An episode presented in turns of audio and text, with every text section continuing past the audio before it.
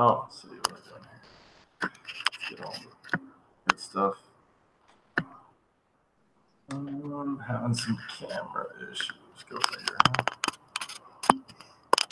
Oh, there we go. There we go. You can see my pores. right, I think we are live. We're live. Okay. What's up, guys? John Sintes here, Cutter Nation podcast with Cass Kreitlow. What's going on? Um, first of all, don't forget to go check out the online store if you're in San Diego or if you're in Fresno and you feel like coming down like our boy Davis did. We had a guy come all the way from Fresno down to do a little training, which was great. Is that And far?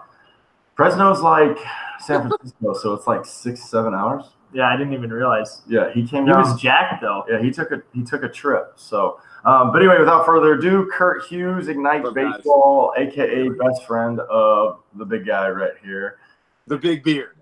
The Yeah, beard, the the, beard. beard. guy, the beardy, The white, less athletic James Harden. yeah, and slightly Coming in hot. Oh, we're coming in hot, Cass. Yeah. So, uh, what's going on, man? Uh, you're, you're where are you out of, and what is the deal? How are you doing? Who Good are you? Yeah. Well, who Why are you? should I care? tell us Yeah, who yeah, art thou?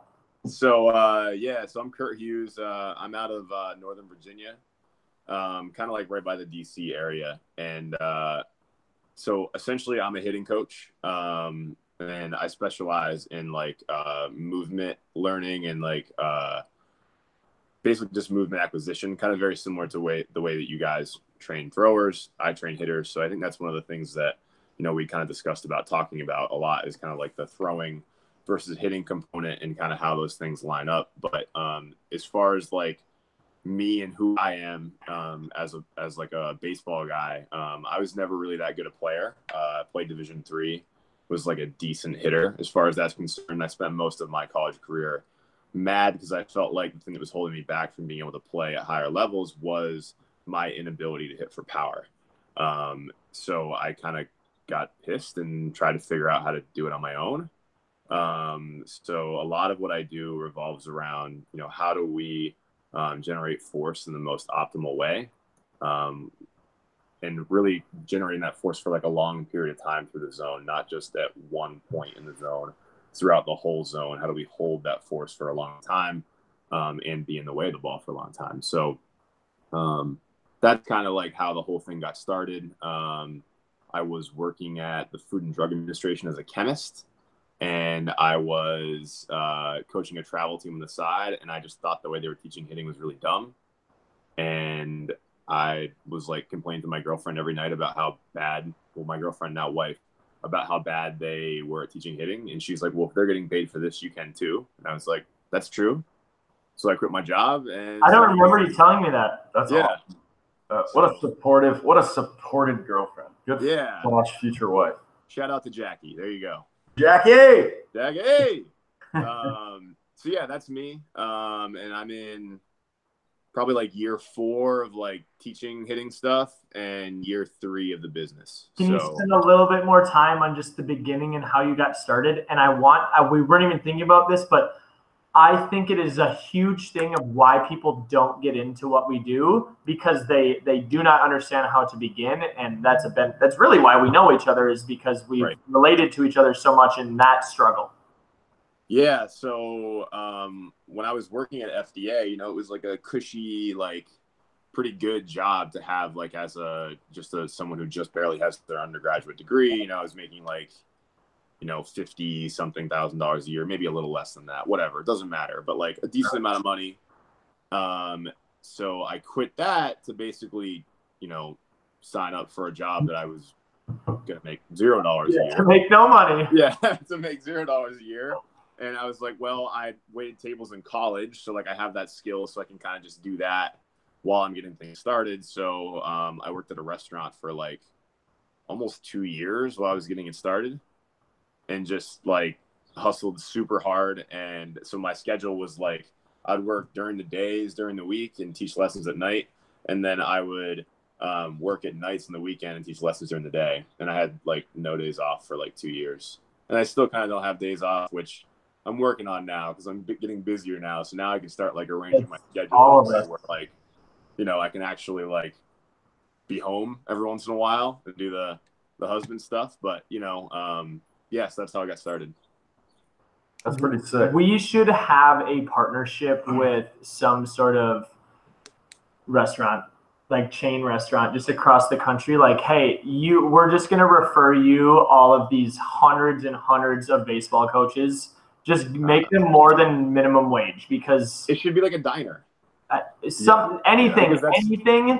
I, I'm all about it. Denny's, Perkin. I don't, I don't care what it is. Like Uh, Hey, I worked at a Chili's when I was rehabbing. that's I- what I because we that talked about it. And now you bring it up again, and it's I- like Hey, I know. It, but listen, I, I really think like coming from the service industry world and like getting into it, like it's almost like the way people say about the military. Like I think everybody in America should wait tables for like two years, just, I- just I so they agree. see it. You know what I mean? It's It's like I don't know yeah. about your store, but I was at like a vacation destination, and Yeah. we just got like you just got ripped all the time. They would be like, "What is twenty percent?" I'm like, "Uh, what do you mean? What is twenty percent? It's easy. Just do the math."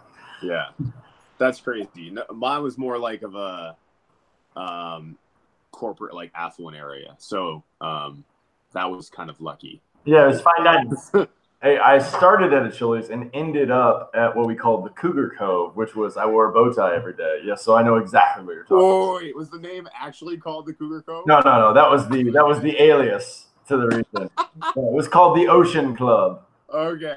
They still had like a big band and everything. Like we like sometimes I'd I'd walk by with like a tray of food and set it down like right in front of like a 16 piece band, and there'd be one table in there. I'm like, this is so awkward. This is these people are just getting blasted with music the whole time and Right. probably can't hear themselves. And the maitre d thought it would be a good idea just to put them right next to the band.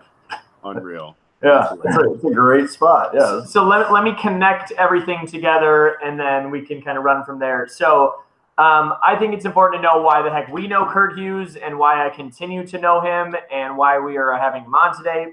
So I have known what I feel like it's like two years, Kurt, getting on that point. Yeah. 18 to 24 months is Yep. that Something around those line, along those lines. Yeah. something along those lines. And it was actually because of hitting. You know, I did a ton of hitting instruction in Minnesota, um, and it's something that we're just not doing at this moment. Um, but yeah, so a lot of it stemmed from there, and now it's it's really evolved, and I appreciate our conversations because we talk about life, we talk about business, we talk about we talk about everything. Yeah, So, and, it- and it's just weird that we're able to have this relationship because of Instagram and social media.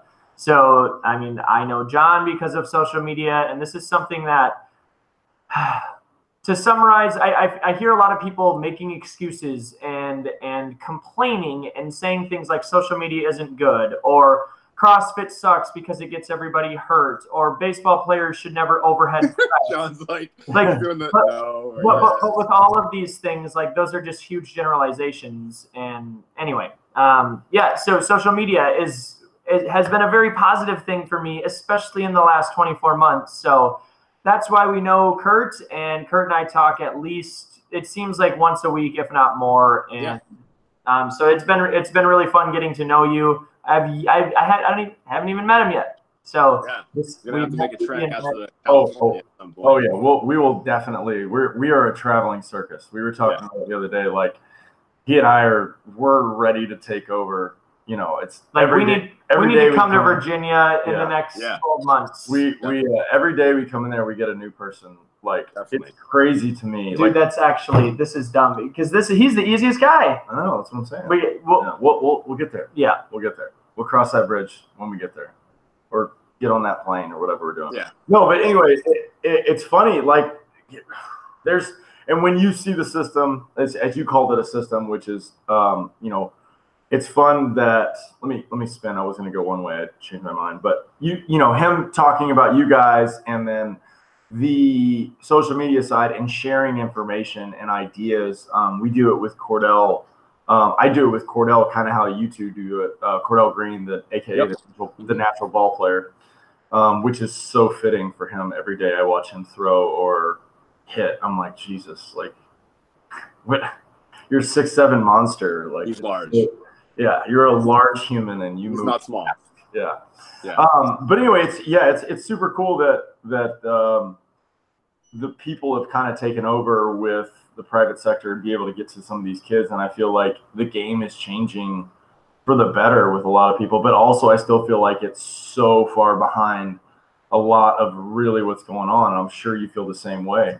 Yeah. So, so let me let me tee it up for you. Okay, so we think that we're saying something that is fairly unique on our side of the world for throwing, and that's that rotation is essentially the king of what we of what you want to do when you throw. Like if you are not rotating, you're you're going to be missing out on so much. To the point of like I like to think of things in extremes. So, would you rather do this to throw the ball or would you rather do this to throw the ball? And it's like every single time I'm going to pick rotate over a linear move. It doesn't mean that there aren't linear components to throwing. It's just that the primary movers, and I shouldn't use that because I don't know how I'm using that word, but the big component of what builds the throw is rotation. And Yep. we spend a lot of time cleaning that up and teaching kids how to simply rotate better.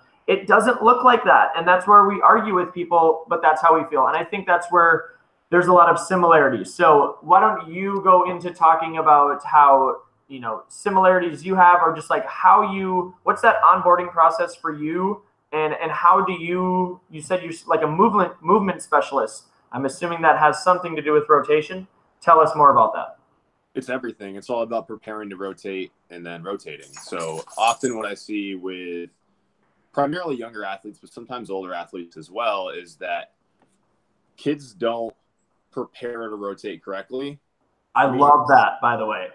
Right. So when I say prepare to rotate, really that means to me anyway, that's pelvis slide. And I think that you guys do that with your K drill a lot, where you have the kids with their arms up like this.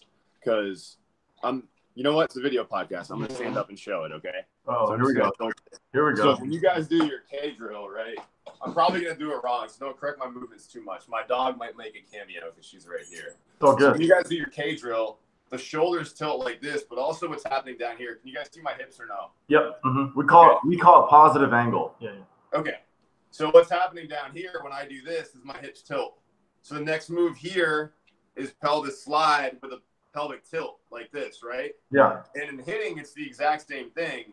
And what we don't want to see in hitting is pelvic tilt with a forward move and then pelvis flattening.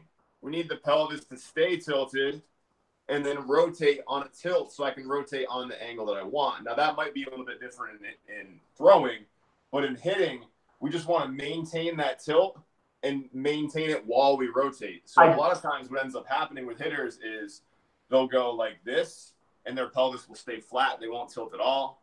Or they'll start the tilt and then they'll reach for the ground and they flatten out again, which makes their head fly forward and doesn't allow them to brace with their front leg. So, the main thing that I'm trying to do with hitters when they walk in the door is teach them how to tilt their pelvis and slide it forward to then transition into their rotation. So, often I find that if I teach kids how to rotate properly, but I don't teach them how to get into like their rotation properly, kind of like sliding down the mound when you pitch or however you guys teach that, um, I find that hitters really, really struggle because there's a timing component of doing all that. Where pitching is a timing component too, but it's more of a timing with the rest of your body. But like hitting it, I'm trying to time it with what the pitcher's doing and you know how the ball is approaching. So that ability to control that that movement and to make that heel land at the right time is huge in hitting. So does that kind of clear some stuff up? Yeah, Yeah. So like we would use. So I love what you were saying about that. That made sense. And I try to go as simple as possible for what you're saying and try to keep it positive negative angle. Oh Um, yeah, We don't even we don't even allow a neutral. We don't want a neutral because everything happens with us where our snap or our throw or whatever we're trying to do happens where we try to keep the positive angle. Um, sorry, we try to keep the positive angle down the mound, and then when you That's turn right. the throw, then everything snaps and goes together with it, with uh, and going all the way into rotation. But I love that how you said that you are either preparing to rotate or you're rotating. I that, that to me that that is so. I love that. I could not like that anymore. That is fantastic.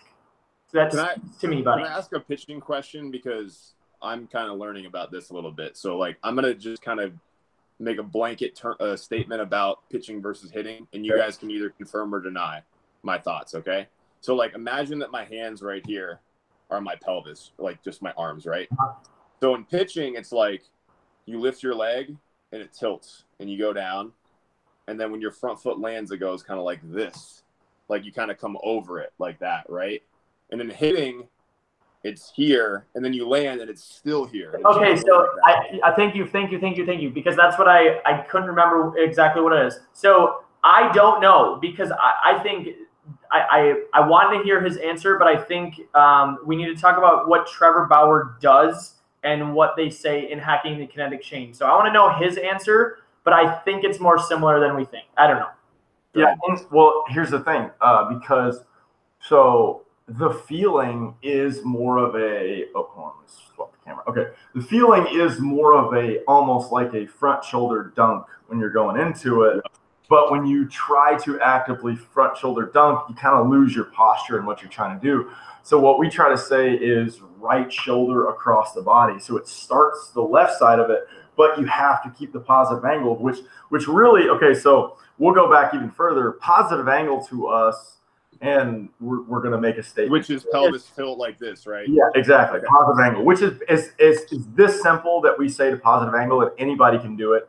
If you keep your left foot higher than your right foot, your entire body reorganizes to have a positive angle, no matter how far you're stepping. Which is why I make people step over. Like I'll make people step over like a really small like plyo ball when they're Yeah. doing their step. They Exactly. step over it, their pelvis tilts, and they're into it correctly. Exactly, exactly. So then we cut. So what we so like how we teach our slide step um, would be the same thing that you would do, where we're trying to keep our front foot one foot off, off the ground, traveling ahead of our body. Yep. Right. So that's similar, except for we're trying to create as much. We call it sideways. We're trying to go sideways as fast as we can before Right. we rotate. So I think. But think you want to go sideways with that tilt. Exactly. I think exactly. that's the thing that a lot of pitching coaches kind of screw up is that they want pitchers to really drive off the backside, which is not wrong, but you need to drive off the backside with the tilt. You don't want to drive off with a flat tilt. That's when you can like, kind of leave your arm out and really mess up your Exactly. arm. Right? That's exactly of my point. My point is let's say negative angle. And what happens is so Look at Cass's the face right now. shoulders, I know he's trying to hold restraint. It's hilarious. no, it's good. It's good. So the shoulders to us are one piece, but most people look as the arms as two pieces, right? I'm sorry, everybody looks as the arm, yeah, two separate pieces. They look at just the throwing shoulder instead of Right. both shoulders because they are connected, especially in the back. Um, what we've Yep. been looking at is that the traps, the and, and the scaps and everything, they're actually one muscle for what they're doing. It's Yep. right side, right side, left side. So if the back's connected, obviously the chest is is one piece. So 100%. they have to. This entire. And so is the pelvis. What's up? And so is the pelvis. So Exactly. all the way up the chain. Hundred percent, hundred percent. So like, but we just don't look at it. We break it up into quadrants that way. When you look at particular pieces, yeah, there is a little bit of independent movement, but notice right shoulder, left shoulder, they pretty much move together. Right. So what we're trying to do with them is when we get to it, is we are trying to rotate our feet, right? Because we're trying to work up through the kinetic chain to right have our feet. So it goes feet, knee, hip, shoulders, right? As fast as we Moving from ground up. Exactly, exactly. So that's where we talk about the feet because we try to identify the body parts that are the easily the most easiest recognizable to a young athlete, Okay. right? So if we go after the feet and we try to tell them like how we're trying to get their toes pointed, try to keep the positive angle with the front foot as it's going down the mound, that's a little bit of a skill where it takes them a little bit of time to figure out kind of how to go out with that positive angle. And we use slow motion video as well as with the radar gun to basically almost do like a science experiment every throw when they're trying to go as hard as they can. Let's Right. walk your body, what it does, right? How fast it moves, and then what is produced by that throw and how fast is it done, right? And so, like, obviously, we're trying to get it to go up, up, up every time in order for us to be able to get there. I did that because that was I loved how he said that. I haven't heard him say it like that, and that was a visual. Somebody can zoom into that. Okay, um, I don't think he's answering your specific question. I love everything that John is saying, but I, I think you're talking about like okay, so from the rear view of a pitcher, like when you're looking at the pelvis, I need to make okay, so I can only think about it. I need to I need to turn around so we can talk about it the same way. Okay, so I'm looking at the athlete at home, and you're saying that you're going to typically see a hitter where their pelvis is tilted sideways like this, right? Where, Oh, yeah. Sorry, I totally forgot to answer your question. no, fine. No, that right. But I think you confirmed it. You said yes, like right after I got done. Yeah, yeah, yeah. I, I did, but it, on the pitching side, like yes, the right hip does go lower for what you were talking about in order to like get it. The right leg, the back leg has when the when the right leg rotates to go down because of the front leg bracing, like you're talking about with it. The right pelvis actually does flip lower because the right knee's pointed at the ground. I agree with. And but and the right, but the weird thing is that the right shoulder and the right elbow pop up, and then because that side needs to be extended, like we need upward rotation of the scap at that moment, right? So at the time that the pelvis tilts this way, right, where the right side is lower for a right-handed thrower, like you're actually doing this with the upper half. So I think like you you tend to feel this, but literally I think if you see this happen with the pelvis, I think that's bad. That's where you'll see the the. But you're saying what, what I was saying is that you get positive angle and then foot plant and the throw starts and it goes like this. Yeah, but you're okay. So stay there. Stay right there. Uh, Here. flip, flip the backside through. Okay. So yes. I, so flip it. Uh, I can't do it here. Can we put it back to me so I can see what I'm doing? loose, brah. I can't use that pen. Um, anyway, we'll we'll have to do that a different time when video is is not. That's cool. not- cool. what, what we like to say too, and we just don't have space. I'm in my new place, and there's a wall right Yeah, here. You're Uh. You're good.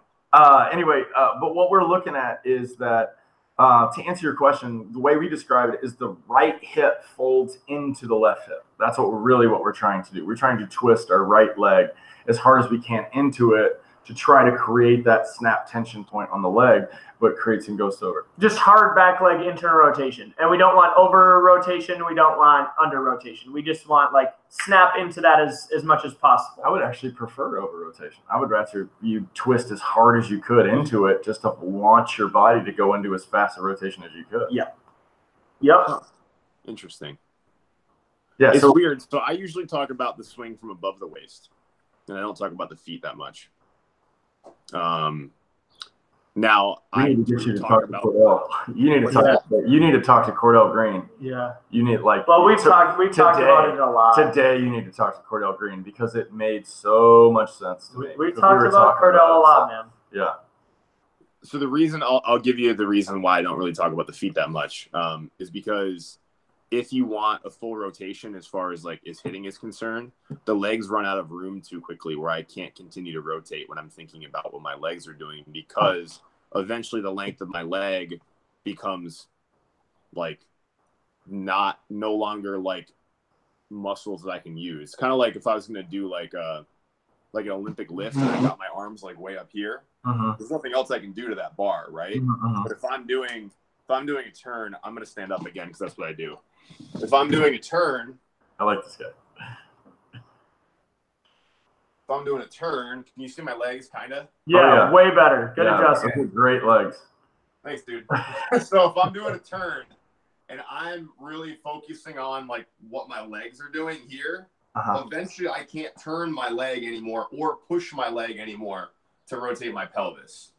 If I want to continue rotating, it needs to come from up here because these muscles can control my pelvis to go even further. So if I want my rotation to go all the way to here, which is here's the pose that Cordell's always talking about, right?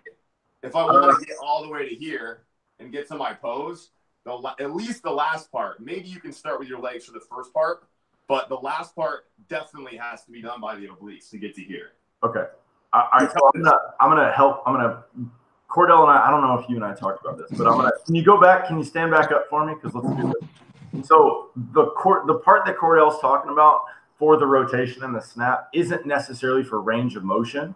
It's a position of strength to or to like to optimize like how forceful you are and how stable you are when you hit the baseball. So Okay. what he's talking about is when you do so like if you were to squash the bug like how we were told not to but actually we actually know that that is a pretty good kind of thing to do the harder that you turn your right side into your left side like you're trying to throw your right inner thigh into your left right? You, yeah but twist it as hard as you can as far as you can. So when you do it okay now see you face your your position right there right? And obviously the next thing to do from that would be to launch the hands and get the core to go through it.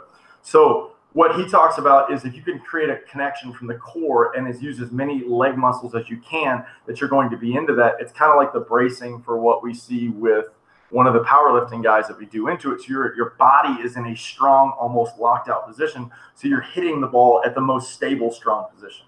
So it's basically his snap, hold the pose. That's why he's talking about. You're trying to create a torque position with your body that allows your arms to slingshot and be rewarded with the bat going as fast as you can forward. So it's, It's not just so the ball. It's also so we can be stable. So when the ball hits our bat, we're like a Hundred percent. That's exactly what he. Exactly, exactly. He's trying to put. Yeah, you're trying to twist into the strongest position, like because that's exactly what we're trying to do when we when we throw. Um, for us, our back leg. So let's do this for me. Well, I'll do the same analogy with throwing. Cross your arms like this right here, and if you were to throw, if you were to step sideways and throw, and twist your back foot and your right hand as far as you can, when you My do right. that, I'm sorry, your right shoulder. Excuse me, your right Okay. shoulder if you were to twist your right shoulder and your right hand and see even then you did you did exactly what everybody else does which is what we run into is you leaned forward right and like you bend your back and lean forward and when we do it it's, it's not like i said it's not that it stays there it's not that it doesn't go forward but what we saw was actually you lean forward with your face and then you rotate it Right. instead of just basically throwing your right shoulder forward when you twist Right. So ideally, it should be like this. exactly that was perfect The momentum of us going down the mound is going to be the thing that brings us forward. Exactly. So actually, what we think brings the chest down is your throwing hand.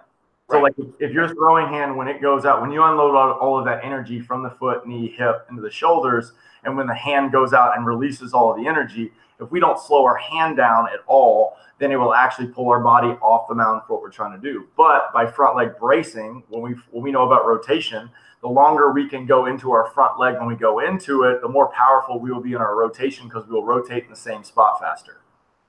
Got it. Which is why you guys do that lean back drill, right? Exactly, exactly. We're trying to have because like what what I believe in is like it's a blend of like a couple different popular uh training facilities of what it do is but it's kind of like it, it's kind of how I refigured out how to throw after I broke my elbow because I noticed that what I called short arm action, which is very popular right now because it does produce a fast arm. I noticed that the way my arm responded because I'm such a long arm guy and a long arm thrower that it didn't feel good when I was so short. Right. So Right. if you look like a James Paxton or a um, Aroldis Chapman, who in my opinion are more long arm throwers, I'm Yeah. looking at the distance from the spine and the ball and basically trying to play that G-force axis of when that hand comes all the way around with it to create the Right. connection of it for it to go through. Yeah. So the faster I can move my hand, everything that moves with the hand and the spine, as long as it rotates together, it will be on time and you will produce an easier throw. And I'm sure that's kind of like what you were talking about with hitting um, with your stuff, where that's what got me with Cordell because I took some of his concepts of his 100% effort at perfect time. That phrase just reg- resonated with me. And Right. so that's one of the things that we keep talking about with our guys is, hey, have perfect timing. Make this the best rep you can with max effort at perfect time because nobody everybody thinks there, there's a giant myth that you have to throw like there's so many bullets in the arm or there's a bunch of um, things that just don't make sense because it's not that there's so many bullets in the arm. Like cass has seen me for i don't know how long now what six months or so? I don't think he's ever seen me complain about my arm or my arm's never hurt. He's seen me throw at least what three times a week no problem. And i'm 33 and it like if for what everybody's telling the athletes about their arm. I just completely disagree now because there's too many doctors and people fear mongering because there's a whole market there's a whole Yeah. business to to like hey don't get hurt. And like that's why every time someone tells me about their doctor or something i'm just like i don't i just don't trust them.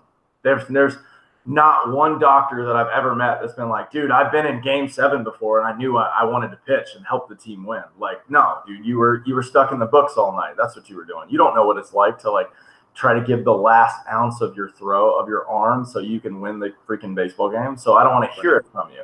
You're just gonna fear monger the whole time and tell me that, well, if you keep throwing like that, you're gonna get hurt. Yeah, no kidding. Everybody knows you could get hurt, you know? Right.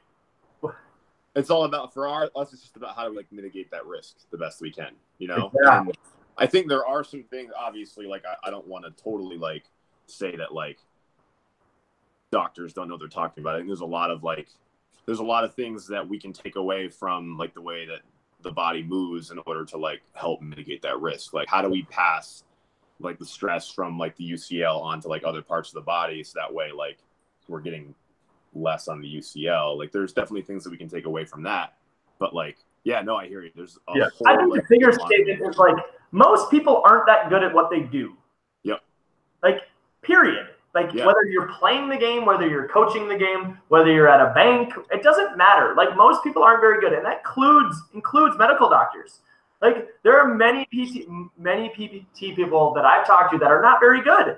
Like most athletic trainers that I've met are not very good. That does not mean there are not really good ones out there. But Right. like we just assume, and and I this is beyond my expertise to have a like articulate conversation about like the social aspects of this. But like I can't I can't speak on that. But like that people just assume that doctors are right and that oh if, if this doctor tells me i should take this pain medication then i should probably take this pain medication and i just like we have to be more critical so yeah, it's so hard because it's like So I have a.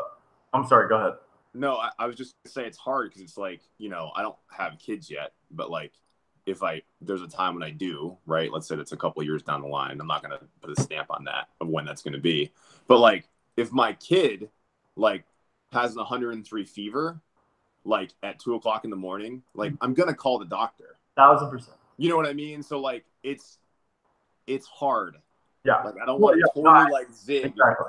That's what I was do like a mini zig to Yeah. know that there is like a industry that's built around like people getting hurt and around this fear fear mongering culture. But at the same time, it's like I don't know. It's hard. And I think there's a difference in like doctors that are like it's medicine and like the doctors what I'm talking about because I Yeah, yeah, I. I, I will officially say it. I went to the Andrews Institute. That's who did my surgery on my elbow. Yeah. And like those are guys who are supposed to be the best of the best. And they told me that I'll never throw again before and after my surgery. And to me, logically, all I did was break a bone. I didn't have anything wrong with my ligaments, nothing wrong with my tendons or muscles. I had something wrong with my nerve that they didn't find out till later because they just didn't look for it. Gee, thanks. Thanks for the second surgery to go back and fix the nerve. But uh, it, it went back to the same thing. And then he told me the exact same thing. That, and my aunt is a vice president of a giant, giant um, um, hospital chain. And she explained it to me. She's like, John, if they say that you can come back, it becomes a liability and it's all about malpractice. So they have to say no. They have to Yeah. say you, you you can't throw again. They would rather they would rather be wrong and go, well, hey, good for you, and pat you on the back because they got paid, and that's all that matters. Right. Hundred percent. So I'm like, okay, all right. So, you know, the kid that I don't know if you, you probably saw the kid that we had um, that hit 95 on his running gun, Yeah. and he was he was supposed to have Tommy John, and the way he was throwing the I don't know if, if he told you, but four years from that, I did a clinic uh, when he was a freshman, and I told him if you keep throwing the way you're throwing with your arms swinging up early like that, you're gonna have Tommy John. It's going to happen. It's just a matter of time. And sure enough, I run into him when I'm back in the area, start doing my thing again, and his elbow's killing him, and he hadn't changed anything. You know, and I what's funny is actually able to go back into an old video file of a promo video that I posted, and his he's in it throwing, and he's doing the bad you know technique of what we say is like I, like I'll come down and say it like fingers to the sky is the worst thing you can do for a baseball player. is there a way to show that post without showing who No, is? we'll have to send no. okay so there was Yeah, but so- but it's everybody's seen it It's like it's just very reputable can you show it yeah. just no no no the one knee just show them to Oh, the, yeah, yeah. so, So- just like we're on a one knee this thing okay so like Oh, blow yeah, yeah. this is okay Yep. right we've all seen that yeah you're good Yep. okay we've all seen that right and, and like Yeah. it's something that i have in the past been like that is such a bad thing and now it- there's just there's somebody else it, it helps that john and i have some commonalities in these experiences that we've had because like i went into the world i literally just said this on my youtube channel yesterday so like this is what i was shown in the camps that i was first around right this is where we need to be or slightly higher and i was like hey i see all of these kids in our camps that get their arms up here and then they come down and throw like that you know, and I'm like, this can't be it because I'm seeing video of Greg Maddux and he looks like that. And then it goes, woo, you know, and he's throwing, you know. So anyway, we're getting a little bit too much throwing on my in my opinion. I want to go so essentially Here, let me let me talk I about was that. enjoying our conversation. Yeah. Let me talk about that. Uh, that Go. like uh pose position, like from my perspective, real quick. Yeah, for sure. And then, then we'll jump to other stuff. Yeah, okay? definitely. So I'm gonna do it from a couple different angles. Can you guys? You, I'm gonna turn my phone like this, or actually, it's gonna mess up the video. Isn't Yeah, it? yeah. We can see your legs though. I'll just leave it. Can you guys see? I'll that a need Yeah, point you it down yeah, way more. More. Better? Yeah. More? More? My wife would love your place. Yeah, it's nice. My my wife designed it, so you know, I'm sure they get along. Can you see us? Yeah. Uh huh. Okay.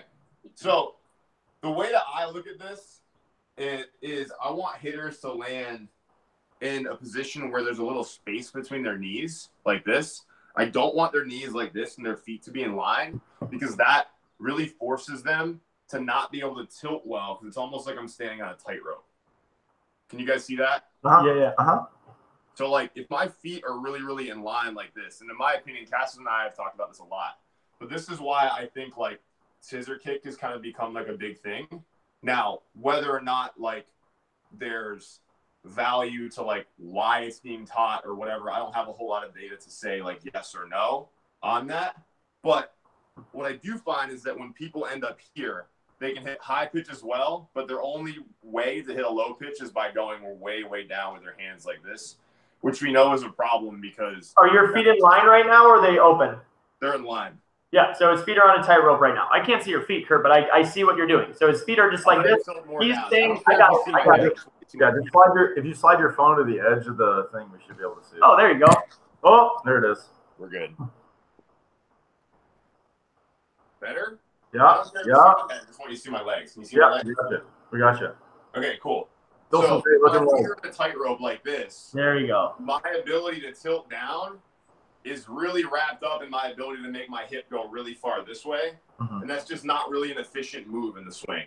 So if my feet are here and I have a little bit of width between my feet, my tilt becomes a lot easier and I can use my leg muscles, kind of as Cordell was talking about, in order to stabilize here, which allows me to go really, really down to hit this pitch if I need to.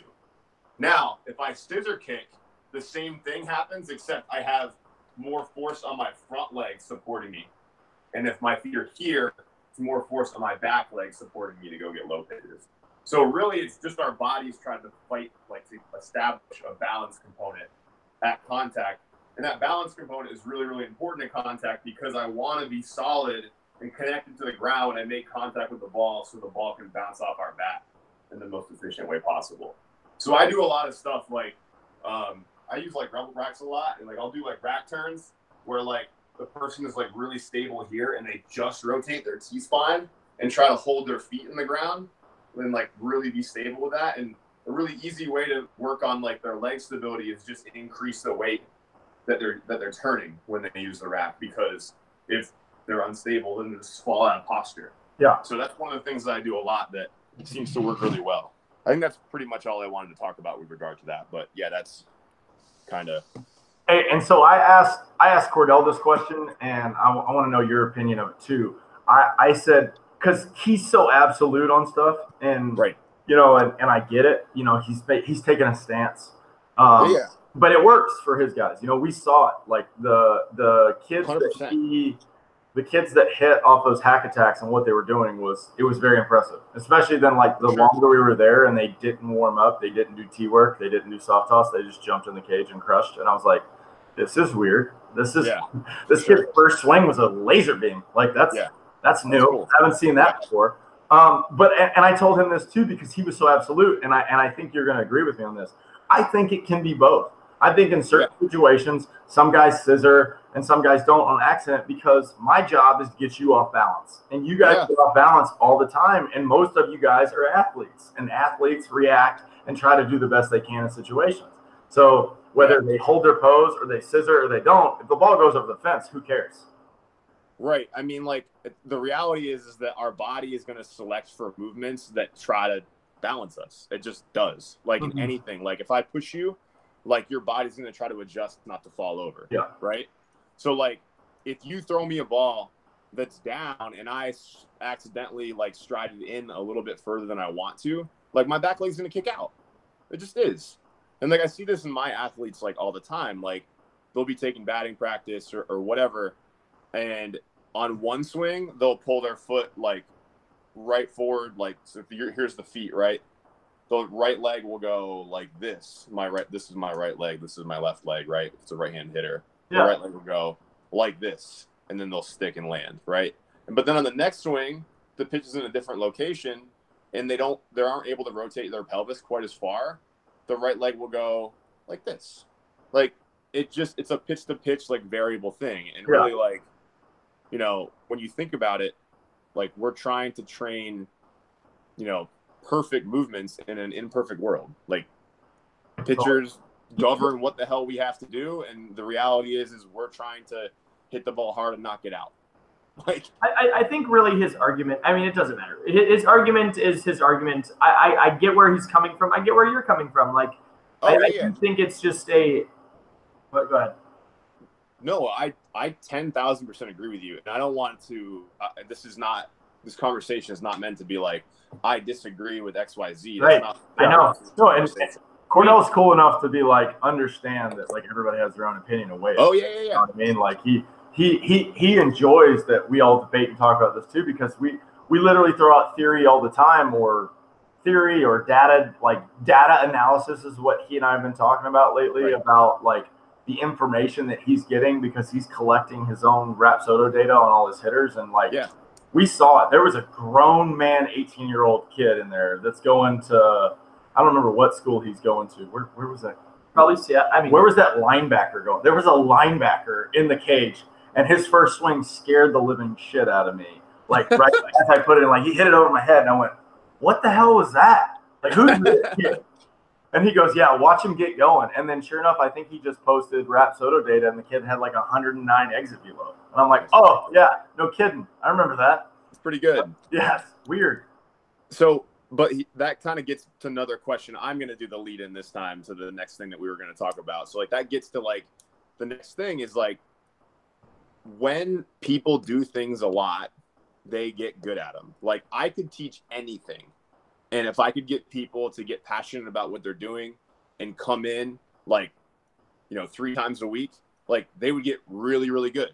Right. Yeah. You guys could teach awful stuff and people could come in. You don't. You teach great stuff. Shout out to Cutter Nation. Boom. Uh, but uh, if people were like doing things a lot, like they'd get better at them. It just it is what it is, right? I agree. So like the challenge for people like us, it's one to try to have the best information so we can help kids the best way we can.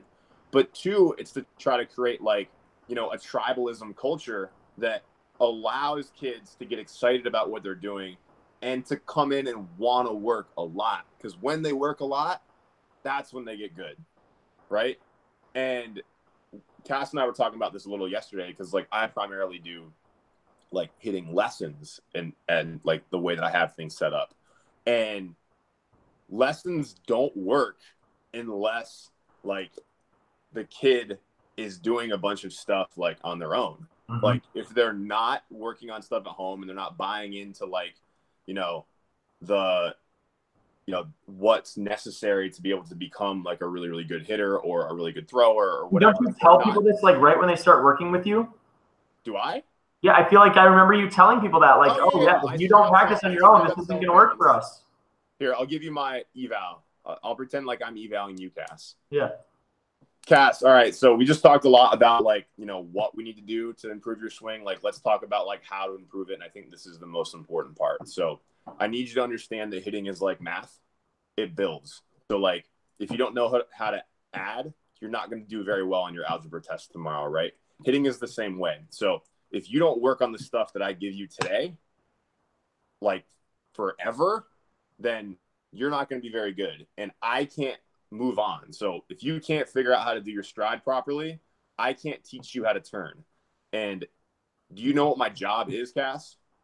Yes, I know it. I don't know. What is it to make me better? Yeah, so my job is to help you become a better hitter. But if you don't work on stuff at home, you won't become a better hitter. And that means that your mom and dad are paying me for no reason. And that's called stealing. And I'm not stealing from your parents. So It's called. I love this That's though. called. Yeah. That means So I'm I legitimately put it right out front in the beginning that I will like tell parents that I like will stop working with their kid if they're not working at home. Like flat out. You just have to set expectations up front. Like and that's the only way lessons work. Because Okay. You know, all right. So I will. this, kids just didn't do anything. ready, go. Yeah. All right. So I'm going to take the other side of it because Sure. why not? And the tribalism culture that what we create and how we set our subscription or whatever you want to call the way Yep. we do our plans, our, our training packages, is that I want to create a safe space that these kids can come in and train because I didn't have it. And if you look at home gym success, it just doesn't happen. There's too many distractions and too many other things that you can't get into. So that's why we do our models the way we do, where we try to keep it as simple as we can once a week, twice a week, three times a week. And then we have a full timer situation right now because we want, like, the number one thing that surprised the crap out of me when I went from high school ball to Juco was like, wait, we're here seven days a week for six hours working on baseball. And to me, like, that was the greatest thing ever because I came from a, an environment in high school that I got told my freshman year that our head baseball coach was retiring. Okay, that means you're not going to be serious, no big deal. And we were terrible. We were terrible freshman year. Sophomore year, I got on um, varsity. We were terrible. Junior year, pretty much all of the cancer guys got out, and we actually played baseball and did pretty good, right? Right. Then we got right back to senior year, back to more cancer guys, and we were. Right. I was the only one to go play college baseball, like it is. Right. what it is. So, my my point is, I understand what you're saying, but there's a lot of outside influence that happen through because that's why we like we literally I told Cass I do not want to coach teams because I don't believe that you have to have teams to learn how to throw or pitch. Because if I teach you everything that you need to know, you can go out and dominate, and then your coach is going to give you all this advice on this stuff, but he's not speaking the language that we've designed for you for you to be able to repeat what you're doing. Yeah. You know? And so like I, I don't know, like of our serious guys Cass, how many of them only come in once a week? Like none of Well, well, Everybody is- comes this- in two, three times a week because they know that they need to get stuff done. So Kurt and I talked about this because essentially, uh, I mean, I, I just have to be honest on this because I, I do not. This statement is not reflective of what I actually think, but I've, I've essentially said like lessons can be crap, and and they can be the wrong way to do it, and that's not what Kurt is saying. So Kurt, uh, first off, I appreciate how you said that, Kurt, because I know that it was in response to how we've talked about it, and like there there is a way to do both you know and both and and this is the thing is like our training is both of them Yeah. so we are small group training but we have private instruction all the time Yeah. you know it, it's based on it so i just want you to know that like he he he wasn't saying that lessons are superior No, I, like, no, no, no. I, I know no, no, we were just, Yeah. we were just going back and forth. Exactly. I was just explaining our side of it. And I'll, and I'll go one step further because I just thought of another point and something that may help you is especially when you get these group settings, like we pit them against each other by using a Oh, yeah. leaderboard. And then we do nothing but like there's a lot of time. There's three kids that we have that are like our top. I know this is hilarious, but our top like eight, nine year olds. Um, but they when they see that they're all in the gym at the same time, they have they, they kind of get this eye and they want Oh, yeah. they start asking, they start going. so what's the moral of the story me- here is that jump in. you're creating I do this, but the problem is, is that with hitting, right, and with sometimes, I don't want this to be a bad soundbite, so let me say it correctly. Um, with hitting and with sometimes like the level of people that I start out with working at them, kids are just really not good, right? So I'm not going to put a 10 year old who struggles to make contact with the ball in a group training setting with a 10 year old that absolutely just demolishes every ball, right? And then just keeps spitting balls at those two 10 year olds. And 10 year old one, who smashes every ball, continues to smash every ball. 10 year old two, who misses every ball, is embarrassed and is like crying on the way home because he didn't have a safe space to like be able to do whatever he's doing. And then 10 year old one that I really want to work with because he's super good is like, I don't want to train with this kid. Like, this isn't fun, right? So, like, the way that I do it is I onboard with lessons to group training. And then I only group train with kids that like are ready to compete. Like the way that I look at it is like if you you know, if you onboard with the lessons and you get to a point where it's like, okay, cool, now your movement's decent and you can like actually go and like compete against like pitching or, you know, a machine or me throwing difficult batting practice or whatever, then like I'll throw you in the ring and let's go. But the problem is, is that like a lot of times what ends up happening is if kid X is not good at all and kid Y is really, really good, it becomes quite difficult in a hitting setting. Okay, I I totally disagree because of this Okay. right here. Here's how we do it, and I hope this helps you because this is where we see a lot of our kids really buy in. We use the, both kids as an example back forth against each other. So uh, we'll stay with 10 year old X, which was the not so good ball player, right? Sure. I will point at 10 year old Y and go, look, he's been with us for a year, and look how consistent and what he is doing, right? And when he goes through, I'm trying to use him as a model example Sure. when they're going through the throws and point things out. This is what you're trying to do. We know it's like what we always try to explain it. It's like learning a language. This is going to be the hardest thing you've ever done. We already know that, right? Yeah. You're going to get frustrated. Throwing a baseball to a four inch target is probably the second hardest thing to do in sports, like from any distance, right? Which is really the pocket of the glove.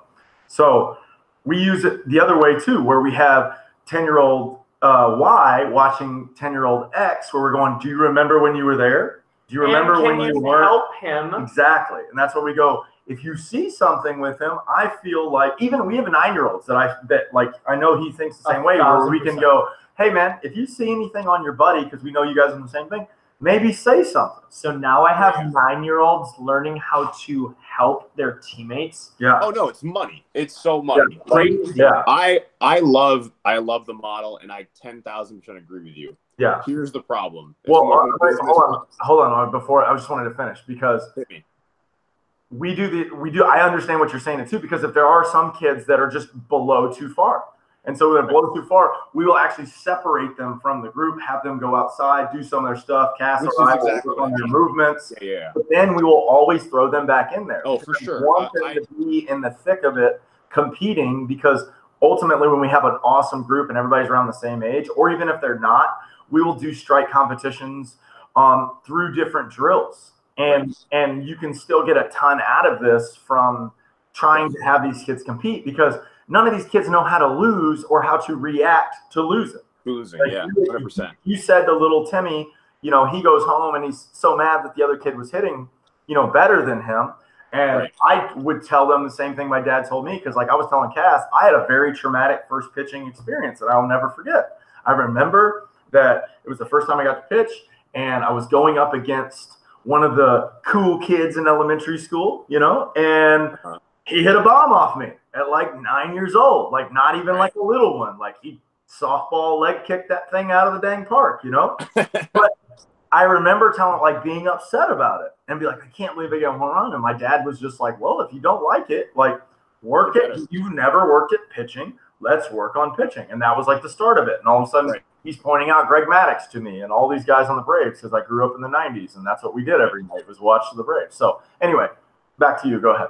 But the thing is, is like as Kurt's talking, I'm going, yeah, yeah, yeah, yeah, yeah. And as John's talking, I'm going, yeah, yeah, yeah, yeah, yeah.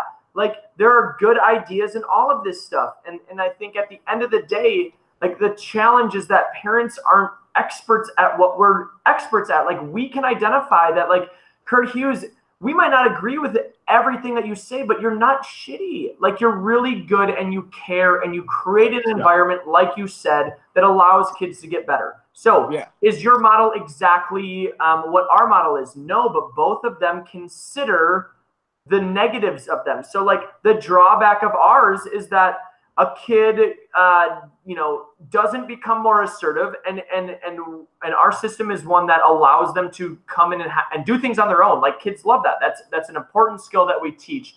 And it, let's say a kid would fail in our system that doesn't embrace that, that needs to have his hand held the whole entire time or her hand held the entire time. They wouldn't flourish in our system. Like we need to take that into consideration. So when we see some of our more introverted kids in an extroverted setting, we need to go and help them and, and teach them how to be themselves in that environment. Um, else they will they will fail because they will get uh, left behind. Like we need them to be assertive, to know when to hey my arm hurts. If they're going through a whole session and not communicating with us, that's really really bad. Where in your situation, like you're going to be constantly talking to that one individual and and on a consistent enough basis that those kind of things might not slip through the cracks. So we have to we have to And cover that's until. I gra- they graduate into group le- group training, right? Right, Because right. Group training does exist. It just exists in a. You have to graduate to it. in the same way that private stuff exists in our system. It's just Right. not the primary. It's not. It's Yeah. not even that it's not primary. It's just two different words to talk about how we're training people. Yeah, really. ultimately, the biggest thing that got me with what you were saying is is and the only way that I really feel comfortable referring someone to someone else is if I know they care. Like that's Right. the number one thing that I want to know. Like there's a lot of people that I will not refer and like these guys talk to me they know the network that I've created in San Diego and they're like, "Hey man, like is there any way that we can do a partnership or something?" And I hear that all the time and I had to tell someone the other day. I said, "Dude, honestly, no." But But Right. they're like, why? And I said, because I, I know what you teach, right? And I like if I heard you say hit the ball on the ground to the right side too many times, and I just don't believe the game should be played that way. So your ideas are Right. off to me, so I'm just not going to refer. I don't want anybody to be like, oh, and I know people do the same thing with us. They're like, oh, you try to throw as hard as you can all the time, and I'm like, yeah, but that's, that's what I saw. So why are some people like in if we could break it down into just like the tribalism concept or just like a system however we're I don't know these are now now these are becoming interchangeable but I want us to talk about like what how can like how can people identify that people aren't good? Or like what are those people doing? Is it simply that you know they have really good culture and that they're teaching the wrong things? You know like why aren't people good You go first, Kurt, and then I have another. Can you ask the question one more time? I, like i'm just trying to say like from your opinion why are people why are coaches failing why are why are people not having success in this industry like because because I, I think it can be lumped into like oh they're not having success they're bad human beings like from your opinion why do you think some coaches with good intentions are simply not good Uh, I think it's kind of. I think at times it's in. It's an over control thing. Like a lot of coaches have like.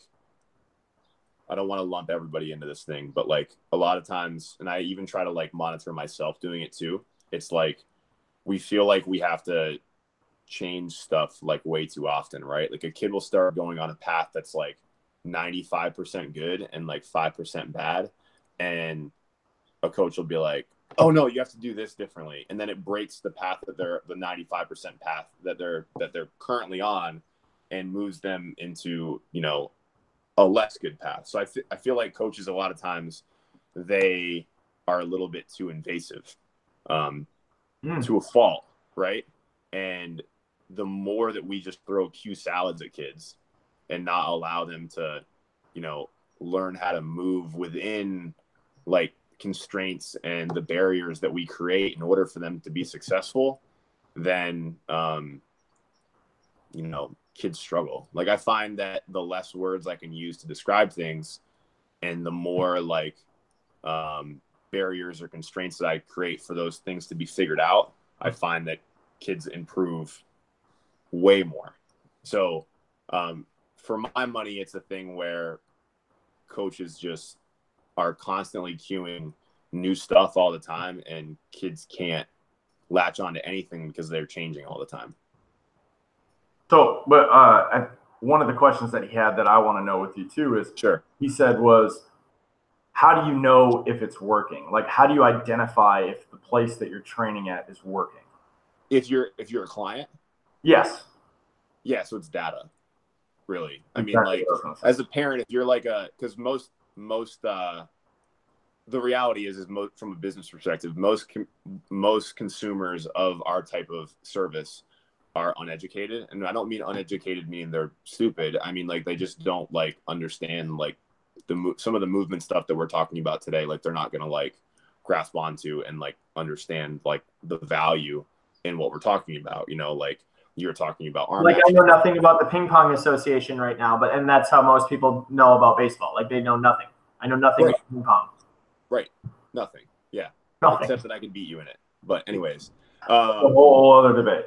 yeah, it's a whole whole nother day. Yeah. Um. Anyways, uh, yeah. So they're just they just don't fully understand. So like as a parent, like how do you know that like your kid is getting better? Like you evaluate the data that is produced by your kid in that setting, right? So like, are is a parent going to be able to look at a video and be like, oh, that's good? Like maybe not, but if you did like if you were looking at your kid in a side by side with someone who obviously was a really good thrower that had minimal injuries, then like that'd be a good way to do it. Also, like you know, um, velocity data, Rapsodo data, um, as far as throwing is concerned. For hitting, um, it's really like video, blast motion, and HitTrax data.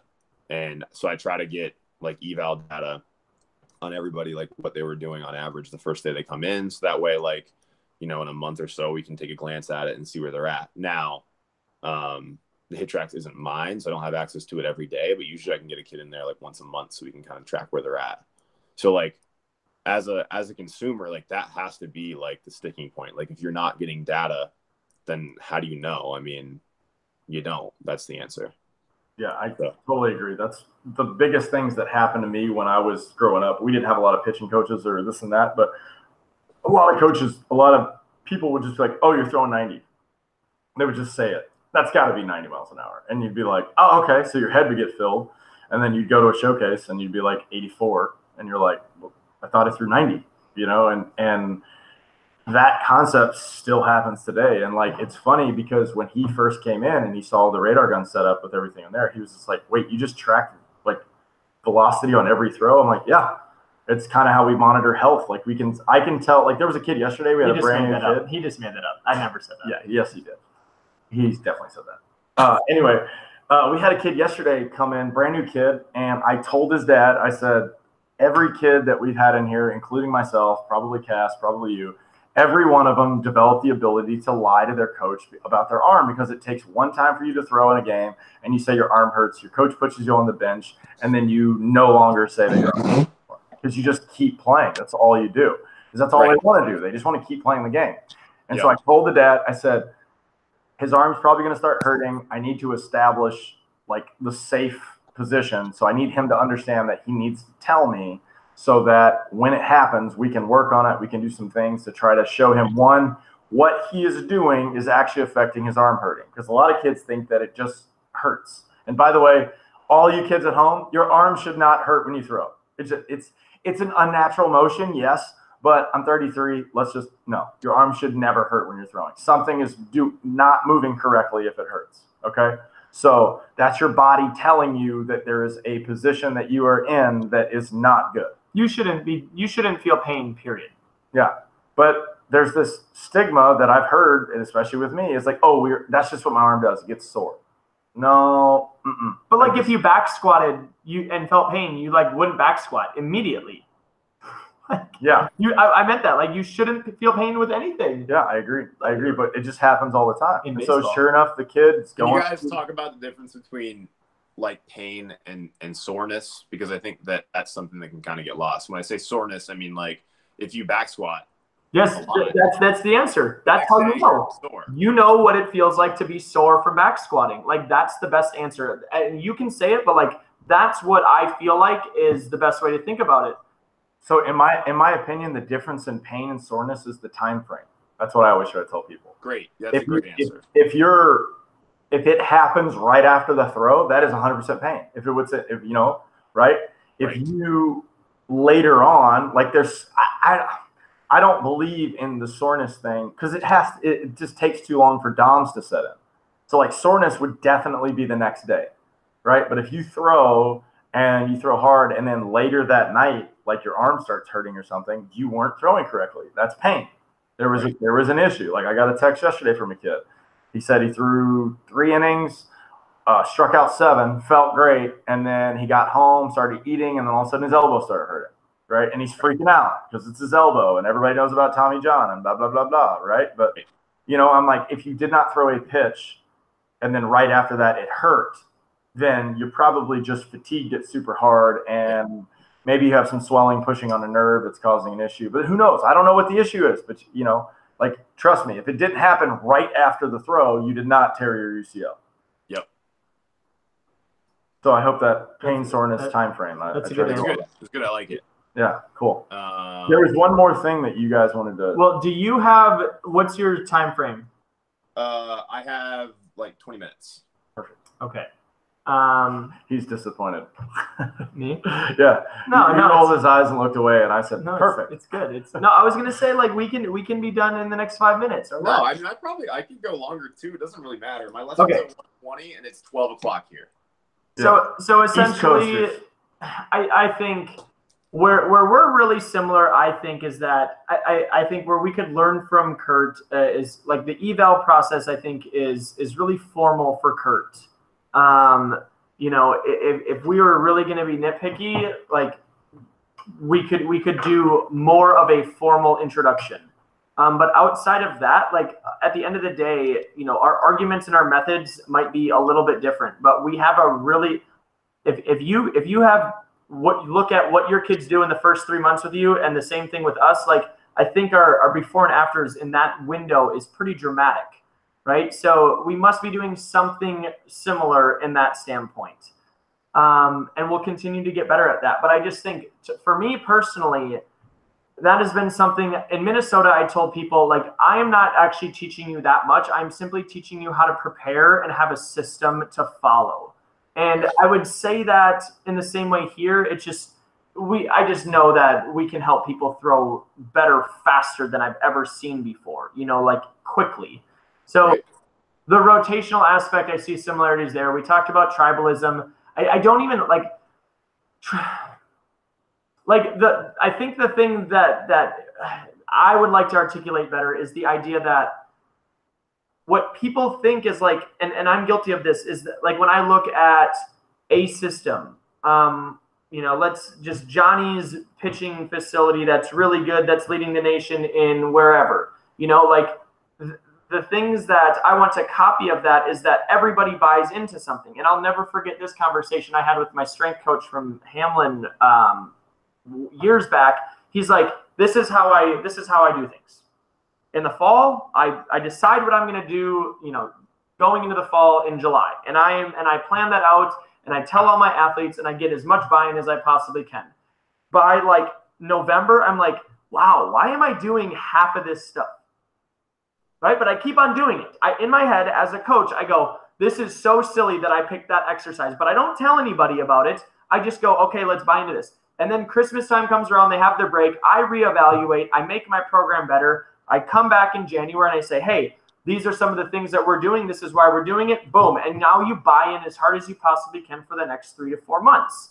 And he just does this constant cycle. Now, that model, I love that model.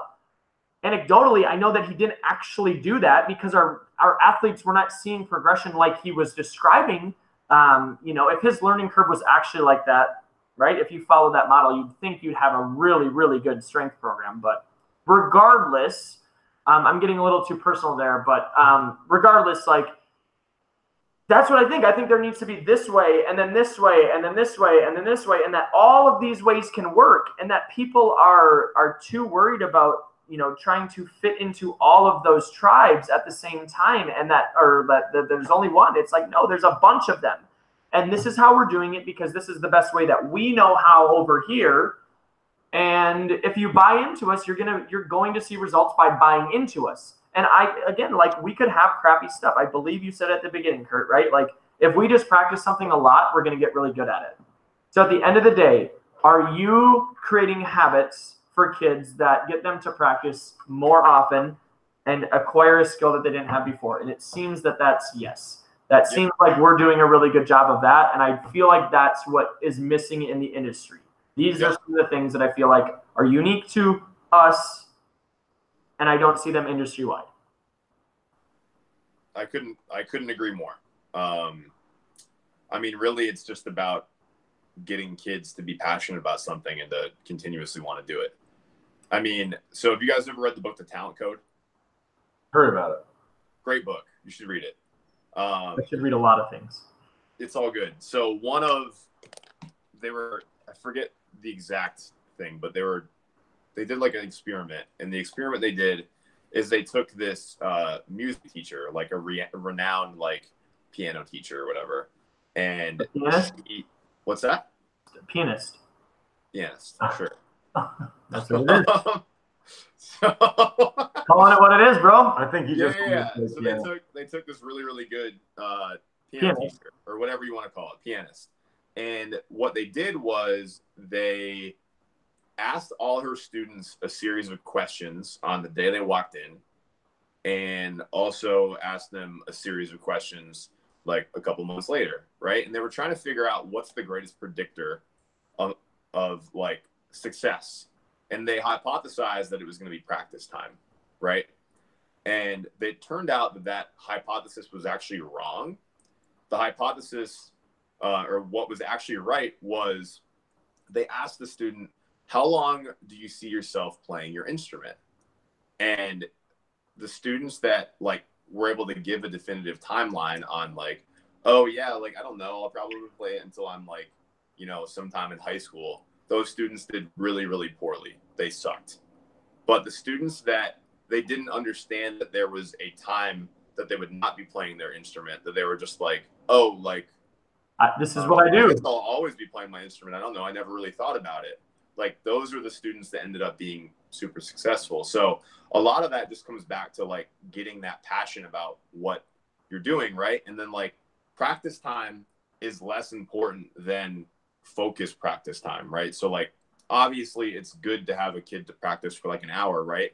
But if you know only 15 minutes of that practice is actually like, you know, deliberate, then it doesn't matter. Like you could practice for an hour and if the practice isn't deliberate, then it doesn't matter how, you know, long you practice if you're not like really focused in that practice.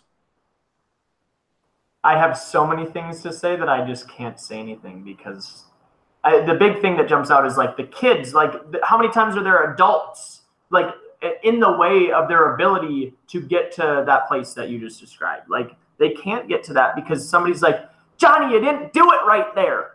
He's like, I'm I'm five, bro. I'm five. I think I think that's the reason why it's so important. Like, this is one of the things that I work on a lot, and I think I think this is why like the lesson format at times can be really valuable is because the reality is, is when a kid is like ages 8 to 12 or even younger than that so like let's say 5 to 12 the parent wants to work with their kid. Like the dad most of the time wants to be involved in some way. They don't know how to be involved in a productive way and actually like help right? So one of the things that i've worked really really hard on is try to create drills that are very binary. Meaning like okay like if you did it right it's really obvious that you did it right and Yes, if you did it wrong it's really obvious that you did it wrong right? So that kind of gives the power and like you and i like legitimately teach the parent how to do the drill. So that way like when they're at home and they're working on the drill the parent can really really easily evaluate whether or not their kid did that drill correctly. And it doesn't become a situation where like cass was just describing where it's like you did it wrong but like the parent really has no basis to say Solution. that you did it wrong they're just saying you did it wrong because you missed it or something like that right and the solution, yeah, yeah. Right. So the fact that the drill is very binary and it's like a yes, I did it, no, I didn't do it, um, it kind of gives like the parent almost a little bit control back. And obviously, once they get to like that 12, 13 age, like we do want to get them out of like a daddy ball kind of situation. But the reality is, is before that, it's really hard to not be in a daddy ball situation. So how do we make the best daddy ball situation that we can possibly have? And really, it's by giving the parents the tools to actually be able to not mess up their kid. This is why that's what I see. our video library is so important. Like, and we're, we've just been talking about creating more and more and more content and and organizing it correctly. And these are one of those things. It's a great point. Like, as parents of six to twelve year olds, that age group.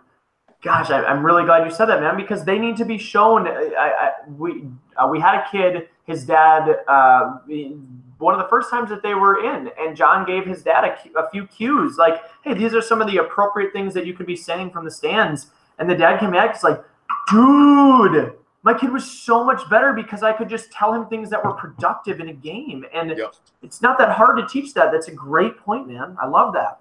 Yeah, we're, we're trying to make sure that everybody understands that ev- like everybody there is on the same team. That's what we're saying. Like mom, dad, uh, coach. Like you have to stop. You have to understand they're all on your team. And even if your coach gives you different information than what we we say, like the different cues, we really want them to understand how to process it the way we want to process it. because Right. there's so many obvious coaching cues that people say like it, it's it's one of the biggest problems in the industry i think at, at you know all levels is people think they're help, helping by only identifying the problem like something as simple as you're flying open and then you tell a kid we'll stay close and then you see a kid that's like well what do you mean? And they're like trying to throw like this right here you know and Yeah. they're not even like rotating their shoulders at are at all. And uh, they take things literally you know and and there's just so many there's so many of them that frustrate the crap out of I, me I want to hear because I know you've been sitting on something, but the thing John said this to me last night, and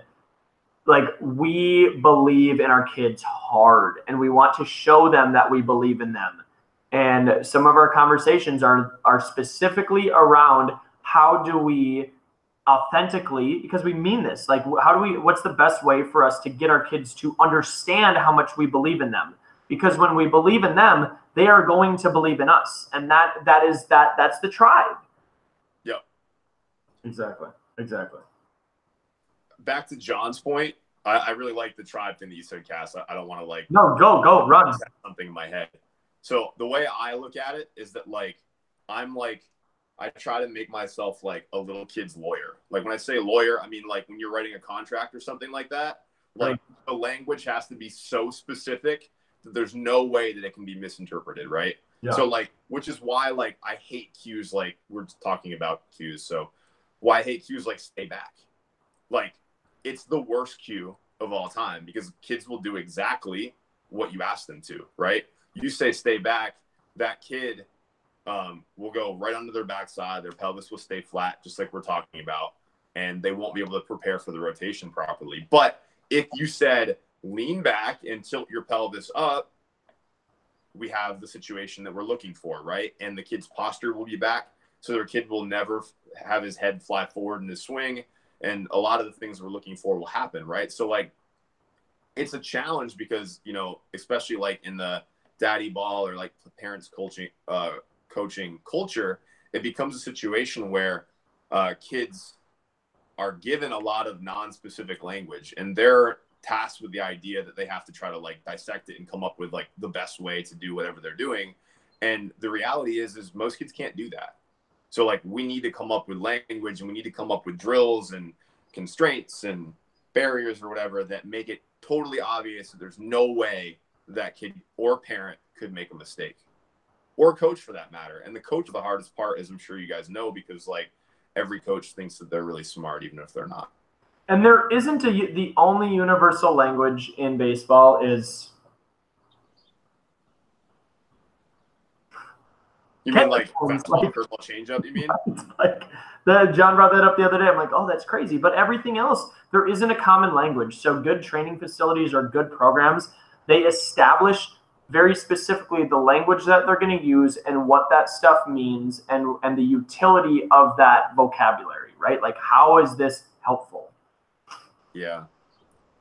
It's so hard because like there's a whole nother way to look at it too. Like I ten thousand percent agree with you about like common language, but from like a differential like learning perspective, like you do want to be able to present things in a bunch of different ways. Totally. I'm, I, I'm, I'm just bringing to light that there is not a universal way for us to talk about hitting or throwing. So, a program or a facility or a whatever, like you have to establish how you're going to talk about things, Kurt. Because when you say, Right. I hate saying stay back, you're going to have a lot of kids that actually might, they might stay back really well. Like they might do it correctly and they might be, a, that might be a cue that they have, that they have success because of. Right. But it wouldn't hurt them to say lean back while you're moving forward or something like you know what I mean? I'm Like agreeing that with you. I'm simply just stating that the Yeah. value of having of having somebody like you just say this is how we're going to talk about things. I think that's Right. necessary, and a lot of people don't do that. Most people just say, "Oh, well, you know what lean back means. You know what your arm drags means." Like nobody knows why arm drag happens. Nobody Right. talks about it the right way, in our opinion. But everybody knows what it means. No, we know what arm drag looks like. We know what a pushy throw looks like right? We're experts in this field, but like most people have a general idea. Dads know what a short arm action is. Like they know what short arming it looks like. They have a general idea of what these things look like, but nobody knows exactly what they're talking about. So then it's our job to like, okay, when I say this, it means that. And a lot of places don't do that. Right. So you have not much time left.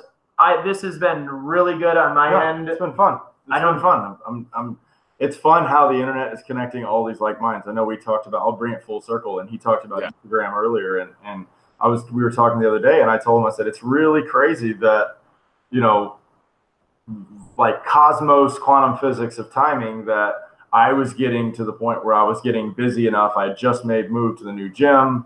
Yeah. I started having some big time success, and then this guy was like, you know, banging at the door to try to get in and you know get into the program and help, and it just worked out so nicely. And I saw the potential of it, and we ran a trial. Trial worked, and you know. Yeah. it- you know that's what it's all about is trying to build that team and get people excited about what you're doing and and uh, you know so thanks to the big bearded guy over here for Yeah, I mean, with it was always going to work because he works harder than anybody for the most part. He just like he's super passionate and he works hard, so he's always going to figure something out. It was just cool that you were able to see that and kind of bring him on, you know?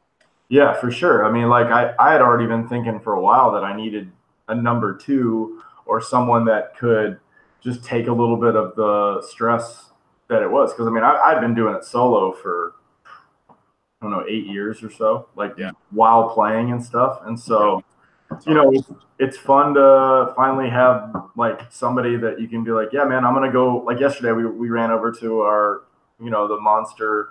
I got to watch his, you know, as easy as it sounds, watch him strike out four people so he could break this record. And you know, He the, got to go to a baseball game while I sat and trained people, Yeah. and it was awesome. yeah, it was great. I was there for two innings, got to see what I needed to see, and shook hands, kissed babies, and headed back to the facility to keep teaching some more queso. You So? I, I'll, I'll say this, and then I will shut up and let John close it out. I love that you are continuing to grow, but also that your content, you're putting out more content. So for anybody that's watching that doesn't know Kurt, he's been he's been giving away most of the things that he talks about. So um, go and watch his stuff. It's really really good from a hitting perspective, and he he he talks. So he he isn't just posting a clip here or there. There's a lot of deep stuff. So and you write a lot too, don't you?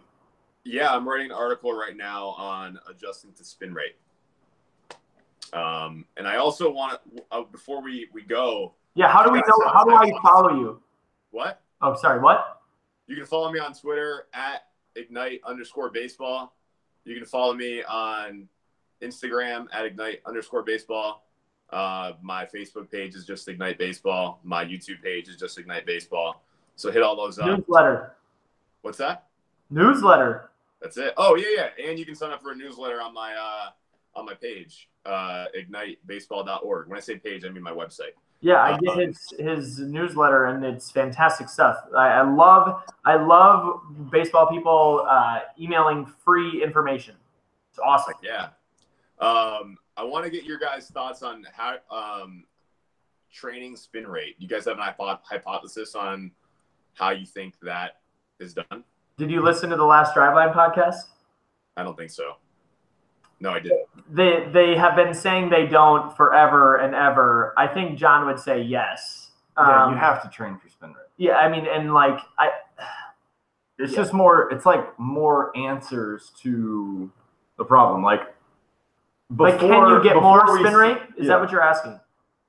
No, no. Yeah. He's talking about the hitting part, right? No, no, no, no, no. No, I like I already have a bunch of hypotheses. Do we know how to get more spin?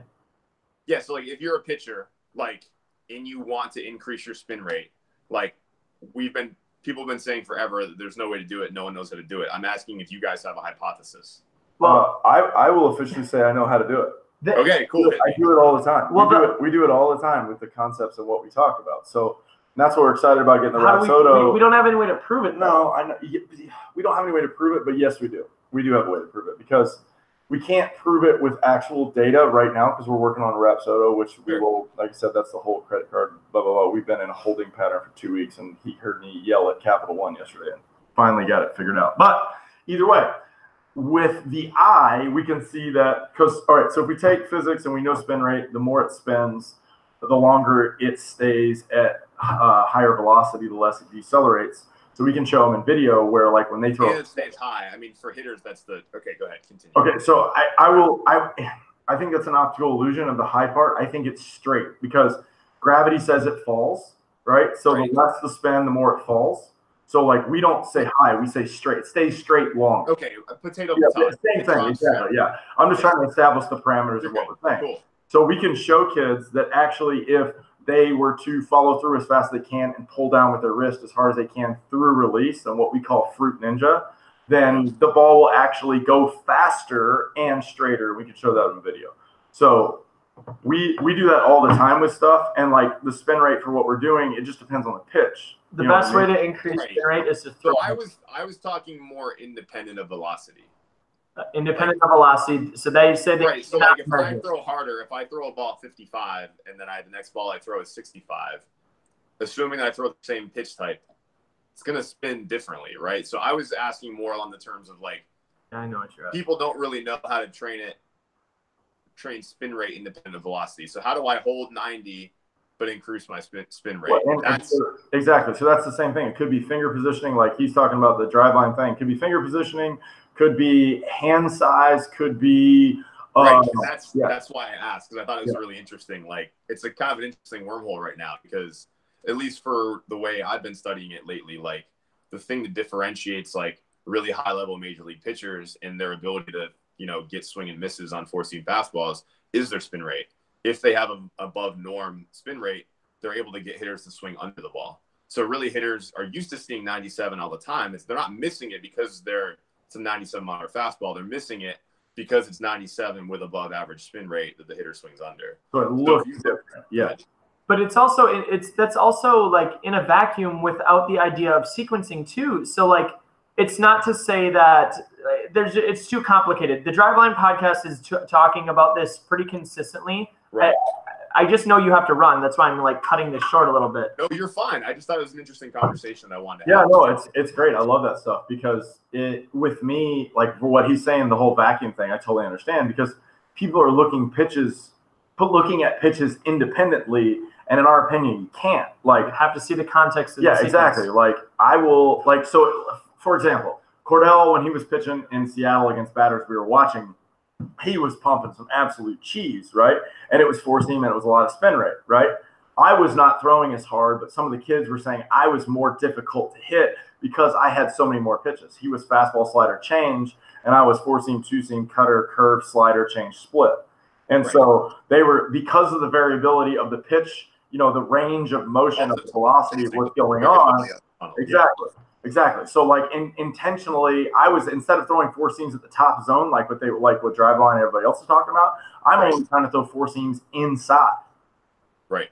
Right. And, and so like I'm only trying to I'm trying to tunnel off my best version of pitches and what But I know. But it might be works. because your fastball, your four seam fastball doesn't have good spin rate. Would be the counter argument to that. So I, How dare you? we, we I- but I, I, I just don't know. You know, we don't know that stuff. Yeah, we don't we don't know until we get the Rapsodo done. And even like what when I talked about it too, I was telling Cass and I were talking about like I move incredibly fast, and I still feel like how I throw the ball and my extension and what happens with it, my numbers don't match what the hitters are doing.